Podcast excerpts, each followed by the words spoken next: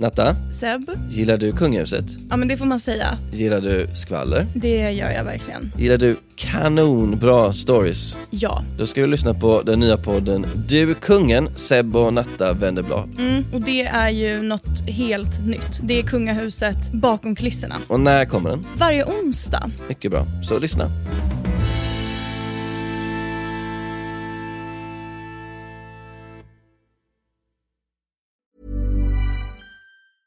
Everyone knows therapy is great for solving problems, but getting therapy has its own problems too, like finding the right therapist, fitting into their schedule, and of course, the cost.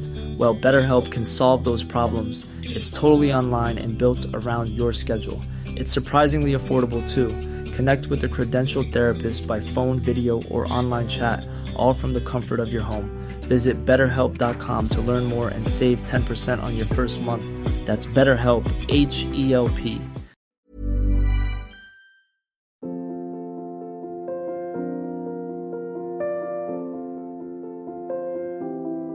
Hej kära lyssnare, välkomna till Lätta ditt hjärta.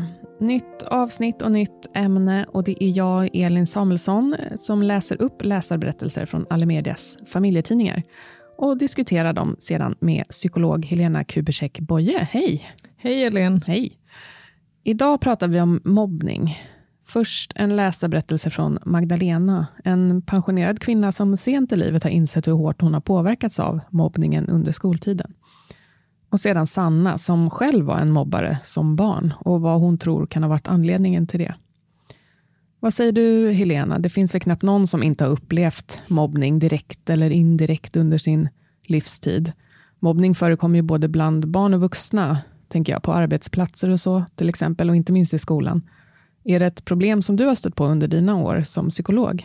Ja, absolut. Ibland har jag kommit in mitt i situationen. Till exempel det kan finnas konflikter på en arbetsplats där det är en kränkande särbehandling. Mm. Och ibland är det faktiskt personer som går i terapi och samtal som eh, än idag påverkas av det som hände när de var små mm. eller under uppväxten. Det kan sätta djupa spår. Mm. Ja, vi börjar med Magdalenas berättelse som blev mobbad på högstadiet. Och jag ska också nämna det att berättelserna är anonyma och namnen har bytts ut. Det är inte lätt att se tillbaka och konfronteras med det som gör ont.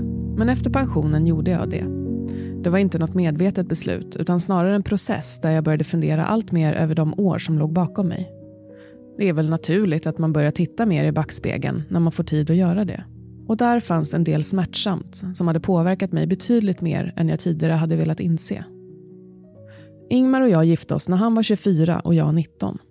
Han fick arbete i en annan kommun och vi flyttade direkt efter bröllopet. Det blev en ny start i en stad där jag trivdes riktigt bra och våra tre söner växte upp. När jag var yngre drömde jag om att läsa vidare, men det blev inte så. Jag var hemma med barnen tills vår yngsta började skolan och när jag sen gick ut i arbetslivet fick jag ta det som erbjöds. Jag fick ett vikariat i en matbutik och där blev jag kvar i tre år innan jag flyttade vidare till ett skolkök och sen därifrån till äldrevården. Jag har träffat så väldigt många människor genom mina olika yrken och haft många underbara kollegor. Allt det där ser jag som en riktig välsignelse. Det blev inga studier och ingen karriär i vanlig bemärkelse, men jag kan ändå känna att jag har gjort en insats. Men som sagt, det finns annat som ligger bakom mig som inte är lika roligt att minnas. På högstadiet blev jag utsatt för det tuffa tjejgängets elakheter. Jag tror att det främst berodde på att jag hade ganska lätt för mig i skolan och dessutom var ambitiös. Så mina betyg var väldigt bra och jag kom överens med både lärare och skolkamrater. Det framstod nog som att jag gick en god framtid till mötes och det var kanske tillräckligt för att väcka avundsjuka och missundsamhet. I början ville jag tro att det bara var något tillfälligt, att jag hade råkat bli måltavla för deras illvilja och frustration, men att de snart skulle tröttna och glömma mig. Så blev det tyvärr inte alls. När de väl börjat ge sig på mig bestämde de sig tydligen för att jag var ett tacksamt mobbningsoffer. Och sen var resten av min högstadietid på många sätt förstörd. Det handlade om verbala elakheter, knuffar och spottloskor i min riktning. De åkte in till rektorn flera gånger, men det gjorde ingen skillnad alls. Tvärtom tyckte sånt bara provocera dem och i efterhand har jag svårt att förstå varför de fick gå kvar i skolan. Jag som alltid gillat skolan hade nu ont i magen redan på vägen dit. Jag fick svårare att koncentrera mig och speciellt lunchrasterna var jobbiga. Vissa dagar smet jag direkt iväg till biblioteket och höll mig undan så gott jag kunde. Att gå hungrig resten av skoldagen kändes som ett billigt pris i jämförelse med vad jag annars kunde ha blivit tvingad att stå ut med. När jag tog examen kände jag främst lättnad. Nu skulle jag äntligen slippa mina plågoandar. Tyvärr kom ett par av dem att gå på samma gymnasium, men där var de färre och svagare och vi vistades för det mesta i olika byggnader. Jag kände obehag varje gång jag såg dem, men där var jag i alla fall inte mobbad på samma sätt. Gymnasiet blev på alla vis en bättre tid för mig och jag kunde koncentrera mig på skolarbetet igen. Jag gick ut med fina betyg och alla hade nog förväntat sig att jag skulle läsa vidare. Men så blev det inte och det berodde inte bara på familjelivet. I många år var det förklaringen jag gav både andra och mig själv, men det var inte hela sanningen. Detta var en del av insikten kring hur mobbingen påverkat mig, som jag fick efter pensionen. Den hade sänkt mitt självförtroende så pass att jag ifrågasatte min förmåga och jag litade inte längre på att jag skulle klara av högre studier. Det var en högst påtaglig effekt som mobbingen haft på mitt liv. När jag såg tillbaka kunde jag också se hur min skadade självkänsla hade gjort att jag alltid känt mig lite underlägsen i jämförelse med föräldrarna till mina barns klasskamrater. Det hade känts som om jag behövde bevisa något för dem, att jag var värd något. Något som tjejerna också hade angripit var mitt utseende. Det var inget fel på det, men de fick mig ändå att känna så. Sen dess hade jag egentligen aldrig slutat att ifrågasätta om jag kanske var några kilon för mullig eller om folk verkligen var ärliga när de gav mig en komplimang.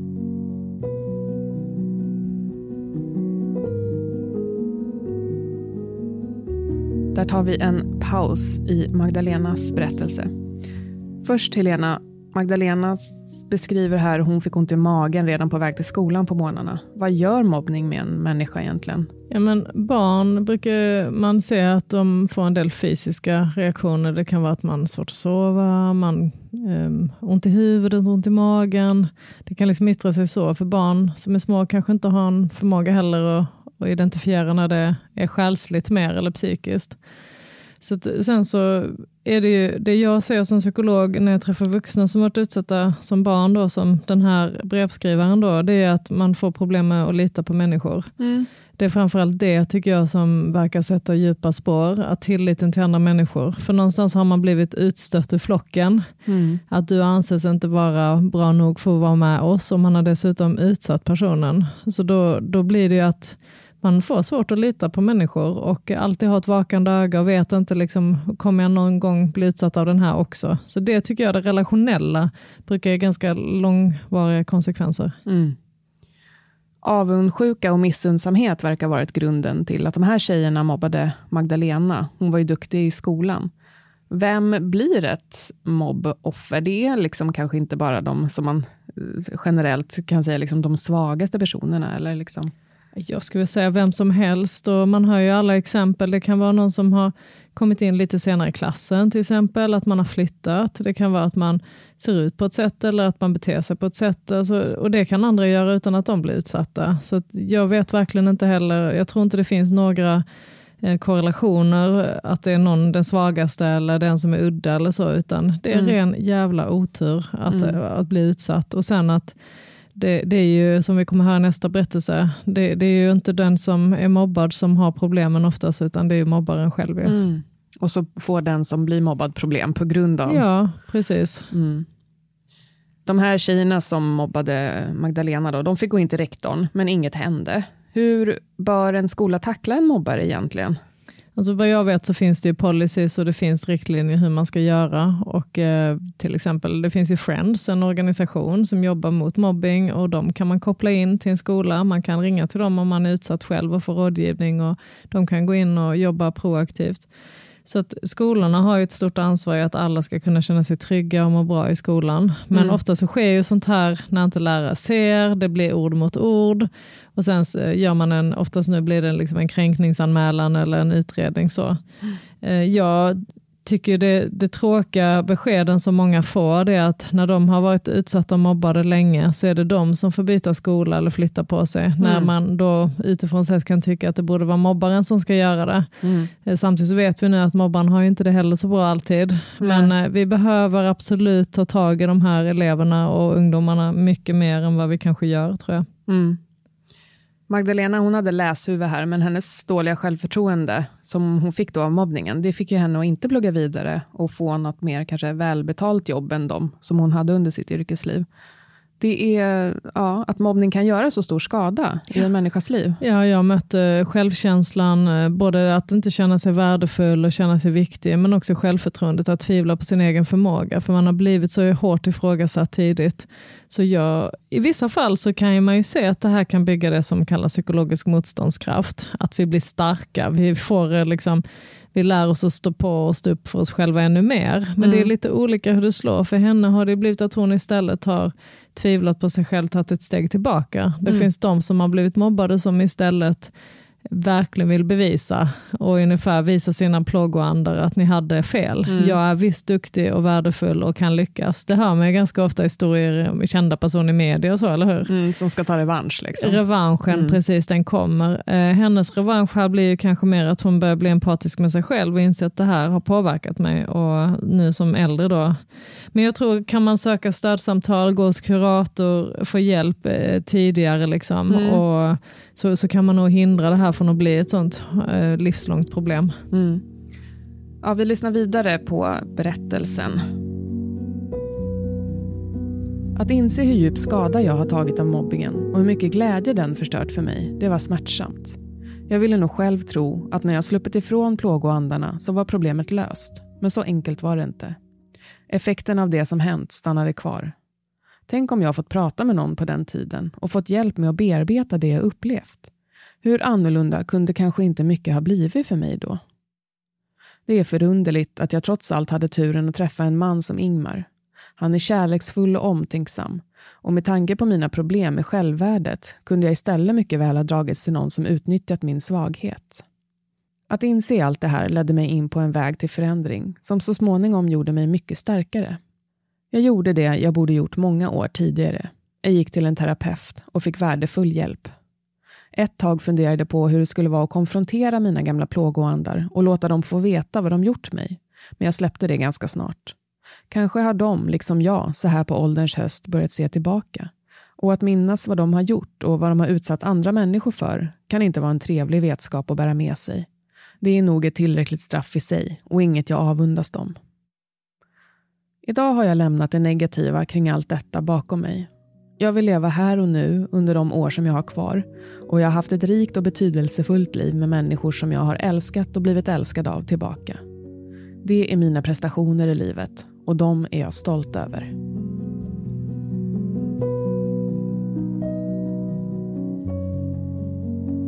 Ja, vad fint. Hon har verkligen vänt på det här eh, och gjort det bästa av sitt liv. Liksom. Men de här negativa känslorna, de finns ju ändå kvar där liksom i bakgrunden. Hon tror ju att de ska försvinna när hon har sluppit ifrån sina plågoandar, men så blir det inte. Nej, alltså jag har träffat många där det finns en inre dialog som pågår, där man fortfarande kan höra de här elaka orden, de här liksom taskiga sakerna som sades till en. Alltså, och där behöver man ju faktiskt bearbeta, för det är ju mm. någon typ av trauma att bli så utsatt. Och, och Det kan ju vara från nära anhöriga, men det kan också vara skola, arbetskamrater. Det finns ju de som blir utsatta på en arbetsplats som nästan inte kommer tillbaka till arbetslivet sen för de har utsatts för mobbing. Mm. Så, så där, det, här är, det här är djupt och det är väldigt svårt eh, och man behöver verkligen inse att jag behöver ta hjälp, mm. att det är mm. svårt att lösa helt på egen hand. Mm. Sen har ju hon ändå lyckats läka genom en bra relation till make och har liksom fått den här tilliten till människor. Mm, mm. Så att det finns ju ändå en hoppfullhet i det. Mm. Men att hon ännu, liksom, vi formas ju i vår personlighet utifrån andra också. Jag och andra pratar man mycket om och jag och andra blir ifrågasatt där under hennes uppväxt, att hon är inte god nog. enligt vad andra uppfattar henne. Så att, äh, stackare. Och det, mm. hon är ju absolut inte ensam. Det här är Nej. ju jättevanligt. Mm. Och efter pensionen här, då hon gick till en terapeut. Det är, det är bättre sent än aldrig eller? Ja, absolut. Och jag har haft eh, kvinnor och män som är 80-årsåldern nästan, som kommer som första gången till en psykolog, för då har barnbarnen sagt farmor, du borde gå och prata med någon. Mm. Och fantastiskt att eh, liksom gå tillbaka och känna, göra upp lite med det som har varit. Mm. Och, och faktiskt landa att inse att det som, det som de utsattes för, det hade egentligen ingenting med dem att göra, utan det hade med mobbarna att göra. Just det. Liksom så här särskilja. Men det, det behöver man hjälp för att kunna reda ut. Mm. Kanske har gått ett helt liv och tänkt att det var mig det var fel på. De sa ju det. Mm. Och att hennes självvärde då har blivit Mm. definierat utifrån det. Istället för att tänka att det får stå för dem, jag har mitt. Liksom. Mm. Hon verkar ju ändå inte bitter här. Hon, hon vill liksom inte eh, söka upp sina plågoandar, för hon tänker att de har nog det är jobbigt nog att veta vad de har gjort. Liksom. Eh, är det en förutsättning liksom, för att kunna gå stark ur något sånt här, att inte eh, låta den här bitterheten gro? Så. Ja, men det, alltså det här med att kunna förlåta och gå vidare, det är ju liksom ett sätt för att också ge sig själv medkänsla och vad heter det, livets stora gåta, älska, glömma och förlåta. vad säger man? Ja. Och jag säger inte att man ska glömma det, men alltså, vi vill veta att i, i den stora förlåtelsen finns det också en djup frid. Liksom. Att eh, hon också inser att de hade det kanske inte så bra de här, det var någonting, och att de, de bär nog på det här eh, själva nu. Hon behöver inte lägga på något ytterligare. Liksom. Mm. Nej, de vet vad de har gjort. Mm. Ja, Okej, vi tar den andra läsarberättelsen som beskriver problemet ur det andra perspektivet, den som mobbar. Då. Här kommer Sannas berättelse. Mobbare. Jag har varit en mobbare. Det är fruktansvärt nu när jag tänker på det. Jag försöker att låtsas som att det inte är sant, men tyvärr vet jag allt för väl att jag är skyldig. Väldigt skyldig till något så avskyvärt som det är att vara en förtryckare. Att kränka och håna och ibland till och med knuffa andra människor bara för att man vill det är långt ifrån okej. Och naturligtvis är det ännu värre när man är elak mot dem som är mindre och försvarslösa. Och så var det i mitt fall. Jag gav mig på dem som inte kunde eller vågade protestera. Jag var en tyrann helt enkelt. Det är hemskt att säga så om sig själv, men det är sanningen.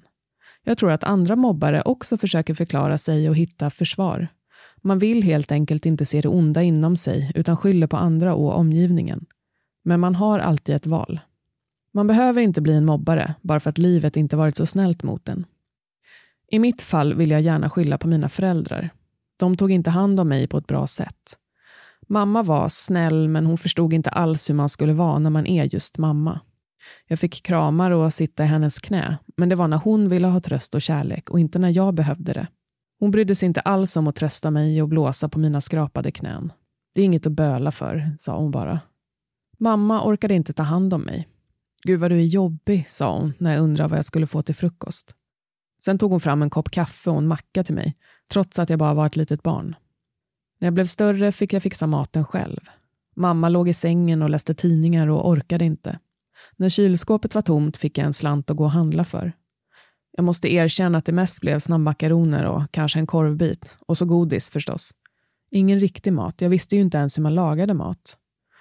Det var självklart ingen bra kost, så det var tur att jag fick mat i skolan under terminerna. Mamma jobbade inte. Hon var för klen i nerverna, sa hon. Hon var för klen för det mesta faktiskt. Men ibland blommade hon upp och då ville hon gå ut på lokal och festa. Jag tyckte att det var pinsamt när hon klädde sig som en tonåring med höga stövlar, kort skinnkjol och åtsittande tröja. Hon var ju en vuxen person och min mamma. Jag ville att hon skulle se ut som de andra mammorna till mina klasskompisar och inte vara så hårt sminkad. Jag tyckte att hon såg vulgär ut och jag skämdes. När det gällde mina kläder så tog mamma med mig ut på stan någon gång per år för att handla nya plagg. Hon ville absolut bestämma vad jag skulle ha på mig och det var inte alls de kläder som jag kände mig bekväm i. Jag var olik alla andra i klassen och jag såg att de skrattade åt mig bakom min rygg. Det skulle de inte ha gjort. Jag lät ingen hånskratta åt mig. Då skulle de få igen, dubbelt upp. Pappa gick aldrig med mamma på fest. De gjorde egentligen ingenting tillsammans. Pappa jobbade mycket. Han måste ju försörja oss. När han var hemma var han ofta irriterad på mamma. Han tyckte att hon kunde kliva upp ur sängen och laga mat tills han kom hem. Det var det minsta man kunde begära av henne, tyckte han. Och det städades nästan aldrig hemma hos oss. Det var stökigt, smutsigt och luktade illa. Mamma brydde sig inte och pappa klagade och var arg.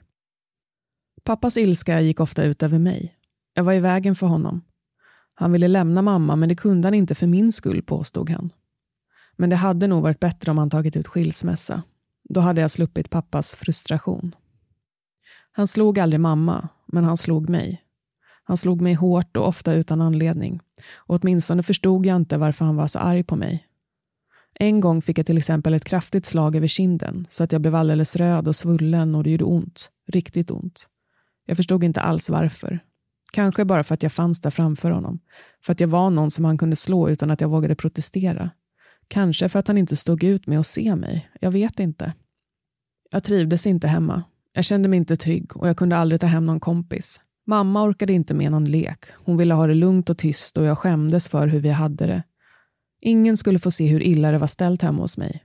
Ingen skulle få tycka synd om mig. Jag ville framstå som stark och tuff inför andra. Kanske lärde jag mig av pappas beteende att man kunde ge sig på de svaga och ge igen för sin egen frustration. Jag mådde inte bra och då skulle inte heller mina klasskamrater må bra. Åtminstone inte de som inte kunde försvara sig. Kanske var det så, jag vet inte. Men jag var ingen trevlig person och ingen ville ha mig som kompis. Det förstår jag nu, men det förstod jag nog inte då. Mina lärare klagade förstås till mina föräldrar och skickade hem lappar. Mamma orkade inte bry sig. Hon pratade med mig ibland, men utan engagemang. Pappa däremot var närmast stolt över mig. Jaså, du kan ge igen, det är bra, sa han. Man ska inte låta någon trampa på en, då är det bättre att slå först. Det var väl så han resonerade när han gav sig på mig, antar jag.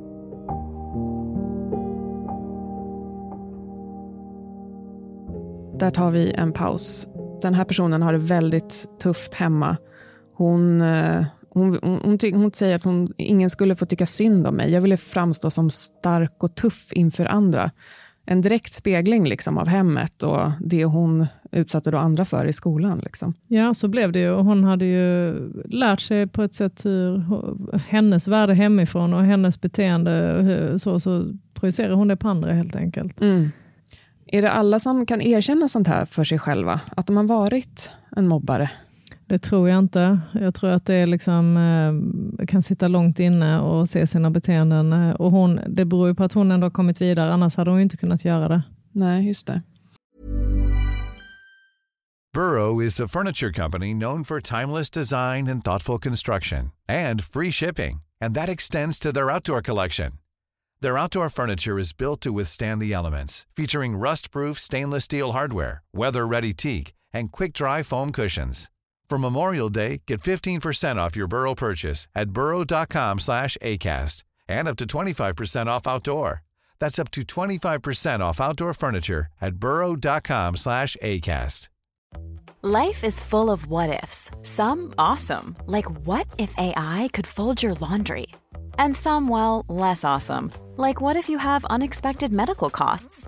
United Healthcare can help get you covered with Health Protector Guard fixed indemnity insurance plans – they supplement your primary plan to help you manage out of pocket costs. No deductibles, no enrollment periods, and especially no more what ifs. Visit uh1.com to find the Health Protector Guard plan for you. Hon skriver här att man har alltid ett val, eh, alltså om man ska mobba någon eller inte. Men hur lätt är det egentligen när man är ett barn, särskilt med en sån här bakgrund? Kan man tänka rationellt? Nej, jag hade önskat att någon hade liksom frågat henne hur hon mådde, att hon hade blivit sedd av någon annan vuxen. Mm. Att hon hade fått hjälp att sätta ord på känslor hur hon hade det, så hon inte behövde liksom ta ut sin ilska och frustration och, över någon annan. Mm. Så det tror jag inte är så lätt som barn att eh, tänka utanför det. Eh, många som vuxna kan ju inse att oj, jag har gjort det här. Men mm. det perspektivet, det är inte hjärnan hos barn mogen för. Nej, precis. Hon beskriver ju hur hon har det hemma med en ganska känslokall mamma och en, en pappa som misshandlar henne. Hon vill gärna skylla sitt beteende på det, säger hon i början av berättelserna. Kan det vara orsaken till att hon blev en mobbare? Hon, hon skriver det att så här, jag mådde inte bra och då skulle inte heller mina klasskamrater må bra. Nej, men det är väl fullt logiskt på något sätt att hon bär med sig en känsla och då kanske hon till och med mådde dåligt när hon såg andra som mådde bra och mm. försökte trycka ner dem. Sen kan det finnas många anledningar till att man beter sig så. Det finns ju inte bara att man har varit utsatt hemma, det kan ju faktiskt vara att man har någon typ av lite empatistörning, att man har liksom vissa personlighetsdrag som gör att man försöker liksom trycka ner andra tyvärr. Och då får mm. man jobba med det istället för kanske hemmiljön och liknande. Mm. Vad kan mer vara orsaken till att någon börjar mobba andra människor? Som du sa, eh, någon empatistörning, men Alltså mobbing förekommer ju även bland vuxna och så, liksom. osäkerhet ja. eller dålig självkänsla. Precis, eller? osäkerhet, dålig självkänsla, man vill hävda sig, eh, det finns härskartekniker som är ganska subtila. Och, och ibland så träffar jag, när jag sitter i konfliktmedlande samtal mellan vuxna, så kan det vara en, en part som känner sig att den blir ifrågasatt och hårt påhoppad av den andra och då säger den andra att ja, men jag är en sån person som alltid säger vad jag tycker och jag är mm. rak och ärlig. Mm. Och då brukar jag säga så här, men man behöver inte alltid säga vad man tycker och tänker tänker. För en del kan sätta liksom nästan en prestige i att vara den här ärliga, bara, nej nu tycker jag du gör fel eller du är si, eller alltså ha någon sorts rätt att döma andra. Mm. Så det, kan också vara att man har liksom lite dålig spärr. Mm. Och, och vi, det diskuteras inom forskningen om det finns det som kallas spegelneuron. Mm. Eh, det är det som utvecklas tidigt hos oss, att uh, om jag ler så, så ler bebisen mot mig. liksom, de lär sig spegla mina känslor, lär förstå att okej, okay, jag är glad så blir jag glad. Mm. Men spegelneuron också att kunna förstå andra människors känslor och upplevelser. Mm. Och man har ju sett att det finns brist hos vissa människor på de här spegelneuronerna, att man har inte förmåga att sätta sig in i en annan människas känslor och känsloliv. Nej. Och det kan också vara en anledning till att man, uh, ja, man är känslokall, man, man säger saker som skadar andra. Mm. Sanna skriver också att hennes pappa slår henne när hon är barn. Och, hon, och han tycker att det är bra att hon kan eh, ge igen när någon i skolan är taskig mot henne. Eh, det här våldsamma beteendet, kan sånt gå i arv? Tyvärr så har man ju pratat om att man har sett sådana mönster, alltså, och det är ju liksom där orden inte räcker till så kommer knytnävarna på något sätt. Att mm. Man har inte fått lära sig andra färdigheter och lösa konflikter. Att det blir liksom handgemäng som man sa förr, eller att man slog. Eller... Sen, sen vet jag ju någon historia, det var en vän till mig, han berättade när han kom till Sverige från Sydamerika, så sa hans mamma, liksom, han blev mobbad i skolan och hans mamma sa du ska bara vara snäll, lämna mm. andra kinden till och mm. pojkarna slog honom och det här var ju förskoleklass och, och han gjorde som sin mamma sa. Sen en gång gjorde han inte det och fick ett sånt riktigt flipp och bara slog tillbaka och var vild som ett vilddjur mm. och efter det fick han vara i fred. Jaha. Och jag säger inte att det är en lösning på det, men, men ibland är det liksom, alltså vi vuxna tycker att man ska kommunicera på ett sätt då, mm. och så mm. gör inte barnen det. Liksom. Så jag vet inte, det är nog svårt från fall till fall, men, mm. men våld är ju aldrig bra och eh, pappan hade väl, det var hans strategi, och han mm. tyckte mm. att det var så hon skulle ge igen, att vara en tuff tjej. Liksom. Mm. Ja, vi lyssnar vidare eh, och eh, ser hur det går här. Det var först när jag fick byta klass och kom till en ny i nian som det ändrade sig. Jag fick en klassföreståndare som såg mig och förstod hur jag hade det och varför jag var tvungen att hävda mig mot de andra. Hon pratade med mig och engagerade sig verkligen. För henne berättade jag allt och hon förstod och stöttade mig. Äntligen hade jag en person som jag litade fullt ut på och som tyckte om mig trots att jag var stökig. Jag är henne evigt tacksam och håller fortfarande kontakt med henne. Hon blev min trygghet och min livboj och jag lyckades bryta mitt beteende. Nu är jag vuxen och har egen familj. Jag har två små barn och jag kan inte förstå hur en förälder kan slå sina barn. Livet blev bra för mig till slut och jag hoppas att de som jag mobbat också mår bra. Jag ville dem egentligen inget illa och jag har inget bra svar på varför jag var en sån elak person.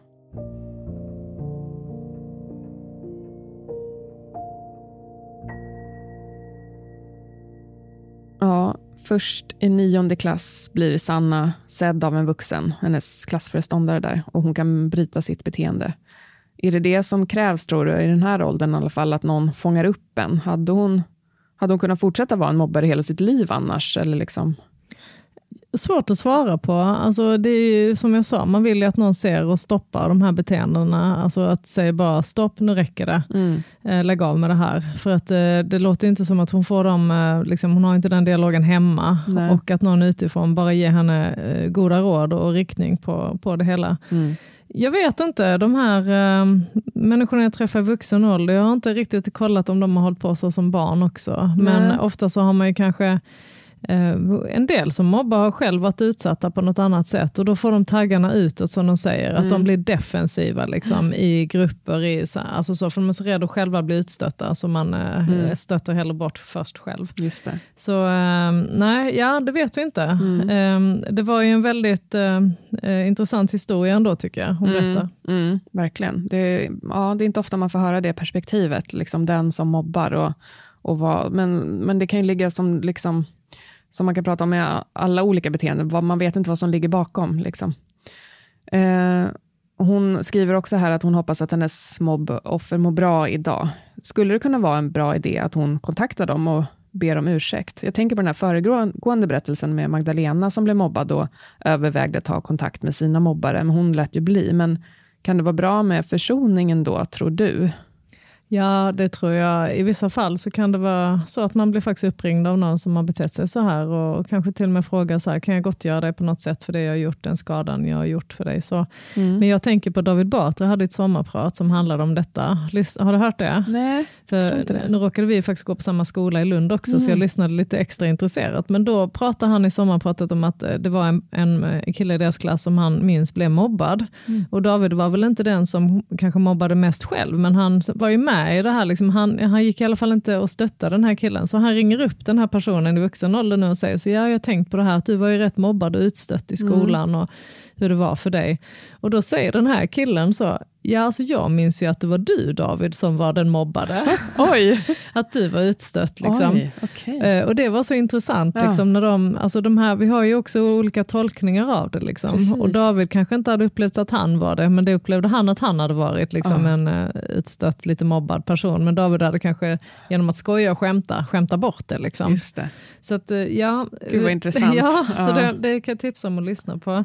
Men i alla fall, um, det kan ju också vara så att man väcker upp känslor hos någon när man ringer upp. Någon kanske inte alls vill prata om det här, så får man Nej. ju vara varsam mm. eh, med eh, vad man liksom kontaktar någon om, tänker jag. Mm. Eh, och, men det är ju aldrig fel att säga att förlåt, att jag är ledsen för att eh, jag har gjort det här. Om det har påverkat dig så ber jag om ursäkt. Mm. Liksom. Ja, precis. Nej, nej, man får ta det varsamt som du säger, för det, som vi fick höra i den förra berättelsen, det, det kan sitta i hela livet, sådana här upplevelser. Och, och vissa kanske inte vill öppna på den boxen liksom, just då om man ringer liksom, och säger förlåt att jag har gjort det här och så. Men, mm. men i, i vissa terapiformer och sånt så är det en del av att, uh, att läka själv, alltså då som för mobbaren. Mm. Liksom, att bli en bättre människa, att också gottgöra och be om ursäkt för det man har gjort för att kunna liksom mm. bli så. Så det, det, är inte helt ovanligt att man blir uppringd eller man blir kontaktad av någon som har gjort det här, för att man bär mm. på så mycket skuld också då, den här mobbaren. Mm. mm. Och vill kanske berätta varför man gjorde det. Att det, det fanns en anledning bakom att det inte handlar om den personen. Nej, precis. Ja, vi sätter punkt där för idag. Tack till dig som har lyssnat. Gå gärna in på vår sajt allas.se och läs fler läsarberättelser där. Och har du en egen berättelse du vill dela med dig av, mejla oss på lattaditthjärta.aller.com, alltså lätta ditt hjärta med A istället för Ä. Vi hörs nästa vecka med ett nytt ämne och nya läsarberättelser. Hej då! Hej då!